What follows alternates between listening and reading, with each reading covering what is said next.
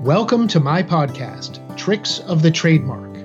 This is Eric Pelton with another podcast episode in which I share advice and experience based on my 20 years of working with clients around the world to protect and strengthen their brands.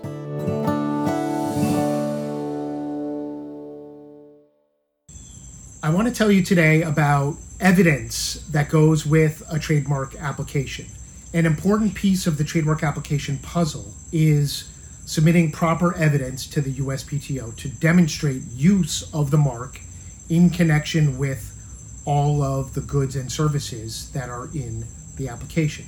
Now, the evidence doesn't always have to be submitted with the initial application filing because, as we've discussed in other episodes, there is what's called an intent to use application that can be filed without evidence at the time of submission. But a use based application or eventually an intent to use application will always eventually require proper evidence of use. And the nature of the acceptable evidence of use differs a little bit depending on whether you're filing an application for trademark for goods, in other words, for a tangible physical product like a cell phone case or a packaged food item or a part for a car or a computer.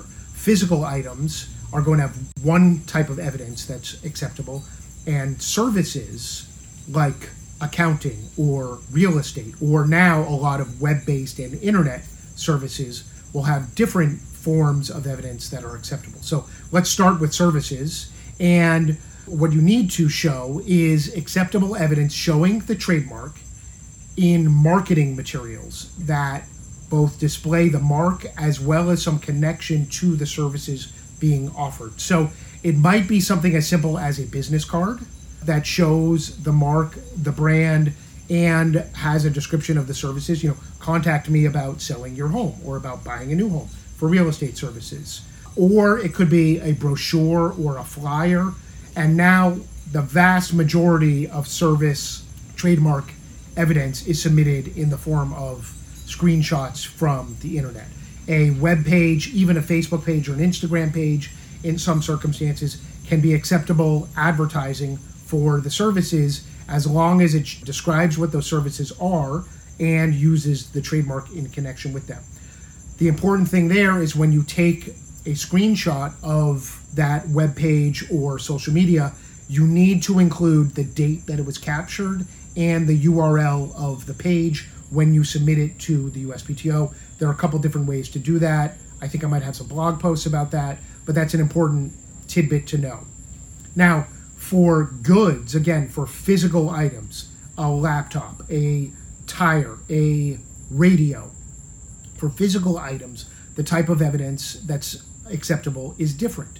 A web page will generally not be sufficient unless it actually shows the item for sale and you can add it to a cart or you know purchase it and there's purchasing information on there. Otherwise for goods the best type of evidence is generally going to be a picture of the product itself if it has the trademark on it somewhere or a picture of the tag or label or packaging for the product that uses the trademark. Another form that we sometimes submit for product evidence is instruction manuals. Because sometimes particularly a technical product might not actually display the mark on it or it might be too small to display the mark. So instruction manuals can also be an acceptable form of evidence. So evidence an important piece of the puzzle to get a trademark application approved properly and generally obviously you want it to get approved as quickly and easily as possible. Those tips will help you with the trademark evidence piece of your application. If you have questions about how your trademark is being used or what type of evidence you might need for your trademark, give me a call.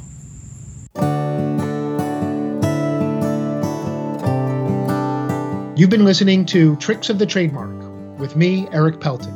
I've been making trademarks bloom since 1999. For more information about my trademark services, visit my website at ericpelton.com. Thanks for listening.